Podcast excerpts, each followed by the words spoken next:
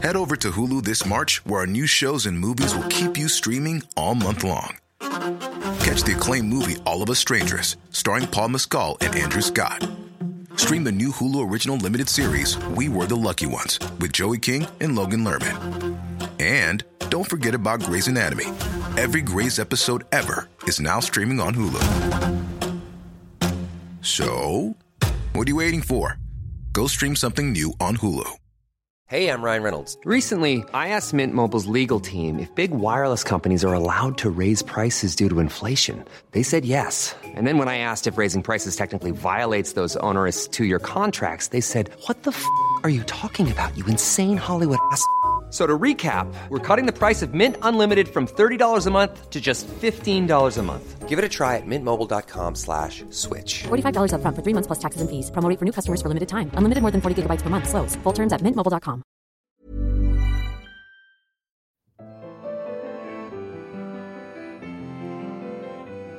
Hello, and welcome to my favourite work of art with me, Dr. Laura Jane Foley. Each week, I'm joined in the studio by a guest who tells me all about an artwork that means something to them. Today, my guest is human rights campaigner, writer, and broadcaster Peter Tatchell. Born in Melbourne, Australia, Peter moved to London in 1971. He has been campaigning for human rights, democracy, LGBT freedom, and global justice for over 50 years. The Sunday Telegraph described Peter as a civil rights campaigner we can all applaud, and the Sunday Times has called him a national hero. He was a member of the human rights group Outrage, and through the Peter Tatchell Foundation, he campaigns for human rights in Britain and internationally. He is the author of over 3,000 published articles and six books, and is a regular face on our television screens. I'm delighted he's joining me today. Welcome, Peter. Lovely to join you. So tell me, what is your favourite work of art? My favourite work of art is Pablo Picasso's Guernica, Okay. painted in 1937 in June, just two months after the Nazis bombed the northern Spanish Basque town of Guernica.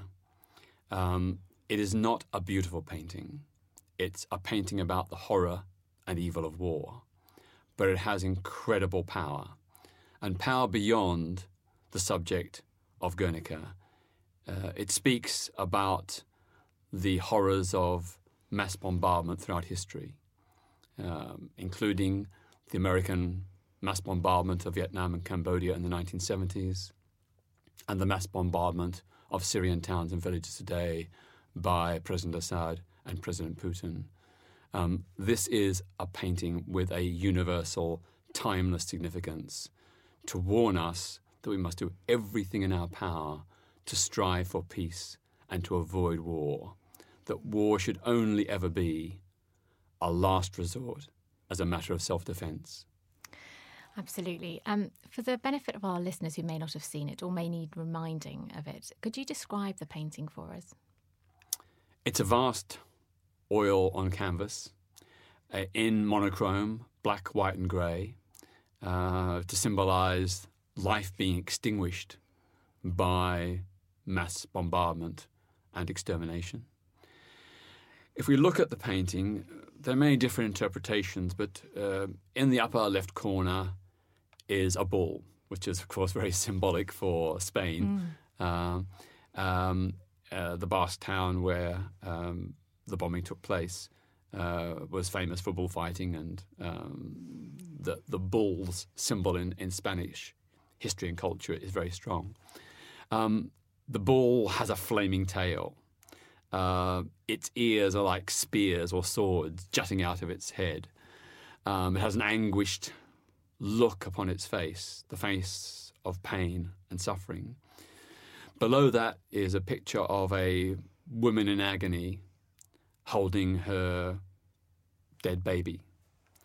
Um, over to the right, in the top, is what sort of looks like an evil eye, um, but I guess some people would say it, it, it, it sort of symbolizes, I don't know, perhaps the light bulb in a torturous chamber because the, this, this, this whole scene takes place in a boxed room. Uh, below that is a horse, another symbol of um, very strong and sim- symbolic in, in Spanish culture and art. Um, the the horse seems to have a spear coming out of its mouth. It seems to be gored um, in its body. Again, it's got this writhing, agonizing grimace on the horse's face. Below that lies what appears to be a dismembered soldier or perhaps civilian. But whoever, they have a sword in their hand which is broken. But beside the sword, there is a small flower, which I suppose symbolizes perhaps hope and renewal.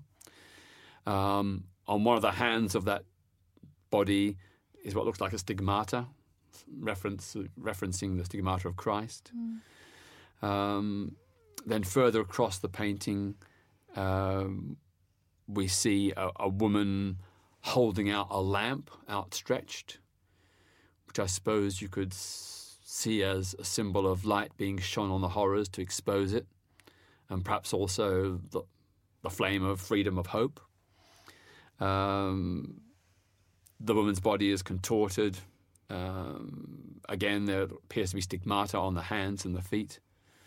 And then on the far right of the picture is a figure screaming with hands outstretched, perhaps symbolizing both agony but also protest and resistance, and reaching up to what appears to be a window, which I suppose is the outside world beyond this scene of horror and the place of escape. So there's a whole lot in that painting, and um, it is just a scene of utter horror. Mm. And it, it, evokes in such powerful ways the horror of that Nazi bombing of the town of Guernica in 1937. Because Guernica, the, the town, was mostly full of, of, of women and children. And it was that uh, Picasso read a, a, newspaper report about it because he was in Paris at the time, I think, and he read this newspaper report about the horrors of what had happened in Guernica, and was asked by uh, the government in Spain at the time to create an artwork for their international uh, expo, and this is what he created. Um, I mean, this painting has huge resonance, doesn't it, through through history? I mean, this isn't Guernica wasn't a one-off, was it? Absolutely not, and uh, I think that's why this painting has such a universal message to all of us in all cultures, all throughout history, that war is not glorious, it's horrific. People and animals suffer, women, children, not just combatants. And in this painting, we see um, a picture of war that is, you know, I suppose dystopian. Um, it, it, in many ways, it looks hopeless and despairing. But I guess the idea is to try and evoke the horrors of war in order to expose what was done in Guernica and to encourage people to you know never accept that war is inevitable or desirable that that we must fight to resist it and as i mentioned you know these scenes of horror have been played out so many times you know since Guernica um, in the conflict in the former Yugoslavia in the 1990s, in Sudan and Darfur in the early part of the 21st century, and of course, very horrifically today in Syria. You know, this painting could be a representation of what is happening in Syria right now mm. as bombs rain down on innocent civilians and those who love and believe in democracy and human rights, who marched in 2011 and march every single Friday in the liberated areas. This is their experience.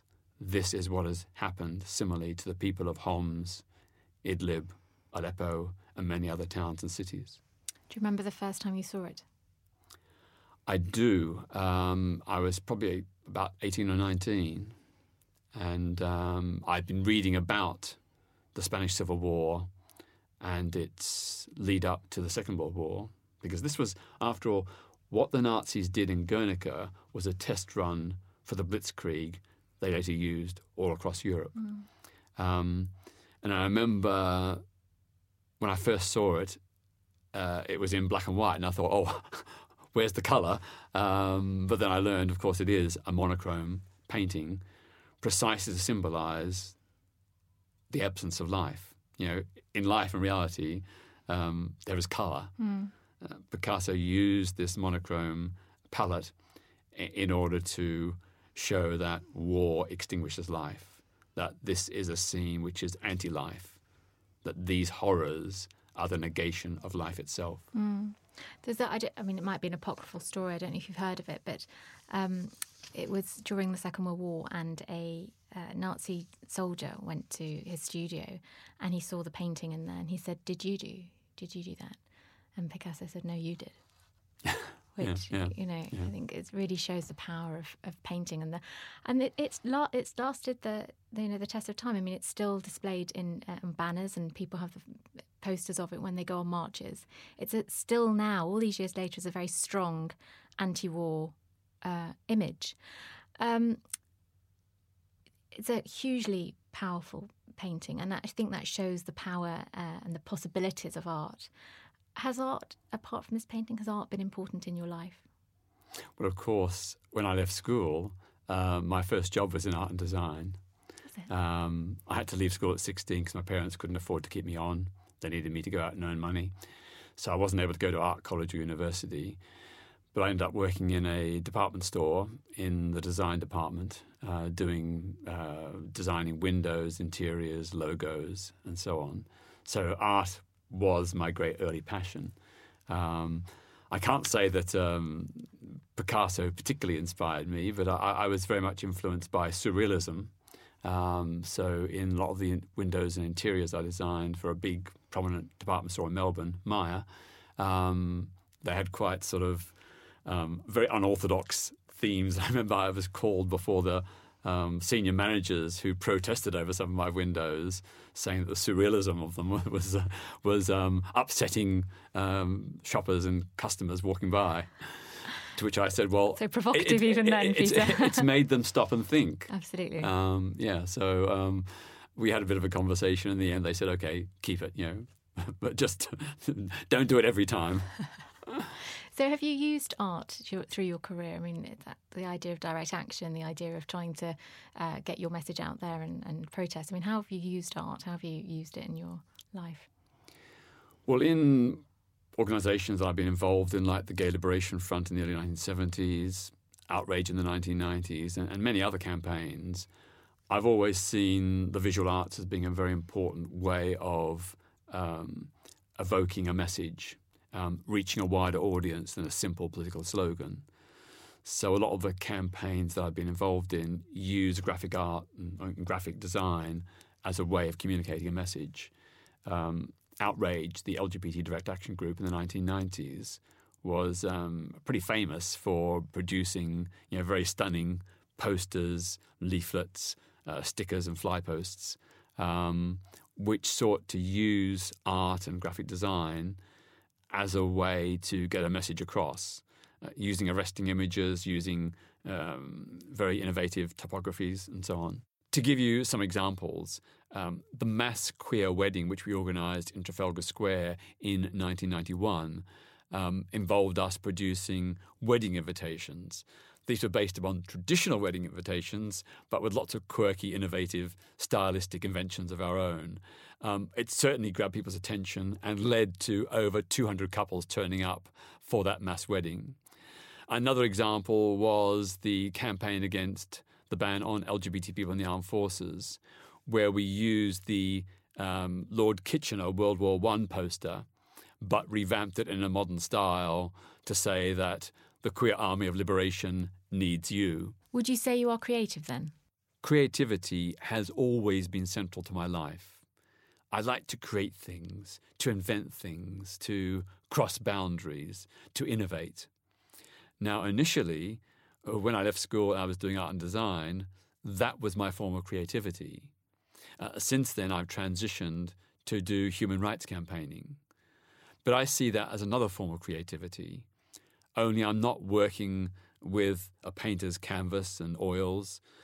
I'm working with society. I'm seeking to transform society, to remake society in a way that hopefully is better for me and for other people.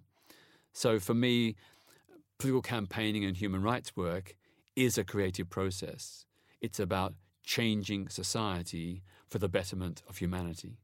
Can I turn to you now? What about you? Uh, what about when you were young? Did you go to galleries? I was a very curious child. I was very interested in history, culture, art. And so from a really early age, about six or seven, I was going to museums and art galleries.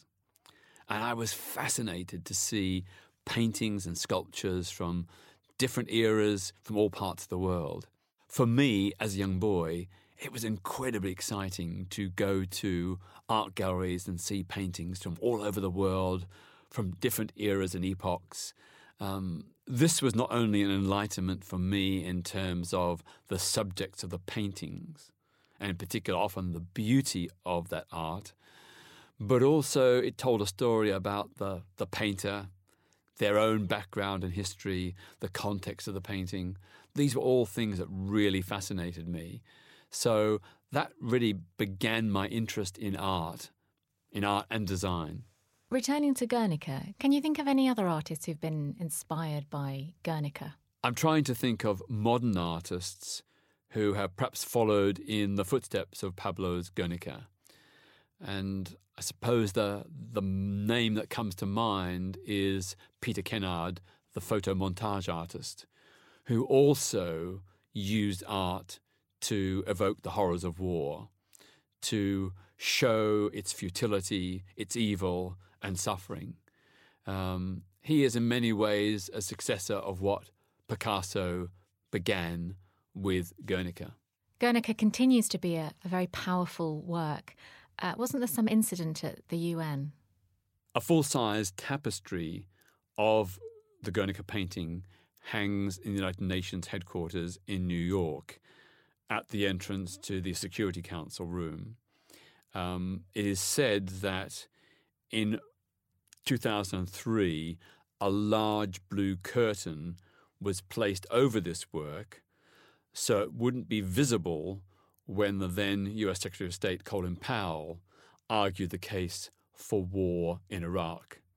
It was deemed that the horrific images would have been uh, counterproductive and would have undermined the very argument that Colin Powell was making. And certainly um, that suggests that indeed this painting does have incredible emotional and political significance. If it had to be covered up, that shows the power that this painting truly has. It's quite an unusual pick. What is it for you that makes it your favourite work of art? In many ways, it is so strange, odd, and perverse that I say that I love Picasso's Guernica because it is such a horrific painting. But its horror is not meant to subdue and suppress. It's meant to arouse our emotions to stand in solidarity with the victims of war and to do everything we can to ensure that such horrors are never repeated again. That's a very powerful place to leave it. Thanks for coming in, Peter. Today we were talking about Guernica by Spanish artist Pablo Picasso. Guernica was painted in 1937 during the Spanish Civil War in response to the bombing of Guernica, a small Basque village in northern Spain. The large monochromatic mural measures 11 foot 5 inches by 25 foot 6 inches and is considered to be one of the most powerful and moving anti war paintings ever created. Guernica was originally exhibited at the 1937 Paris International Exposition before travelling around Europe and America. In 1939, the Museum of Modern Art in New York, MoMA, mounted a Picasso exhibition including Guernica. Due to the outbreak of war in Europe, Picasso entrusted the work to MoMA, stating that the work should not be returned to Spain until liberty and democracy had been established in the country. MoMA was reluctant to give up its masterpiece, though, and it wasn't until 1992 that the mural was finally returned to Spain. Since then, it has been on permanent display at the Prado Museum in Madrid and is now considered too fragile to move. If you would like to see the artwork we are discussing this week or carry on the conversation further, you can find me on Twitter at Laura Jane Foley. And if you want to discuss the show, please use the hashtag my favourite work of art. The show was recorded at Wisebuddah in London. The title music is Blue from Colours by Dimitri Scarlato. I hope you'll be able to join me next time. Goodbye.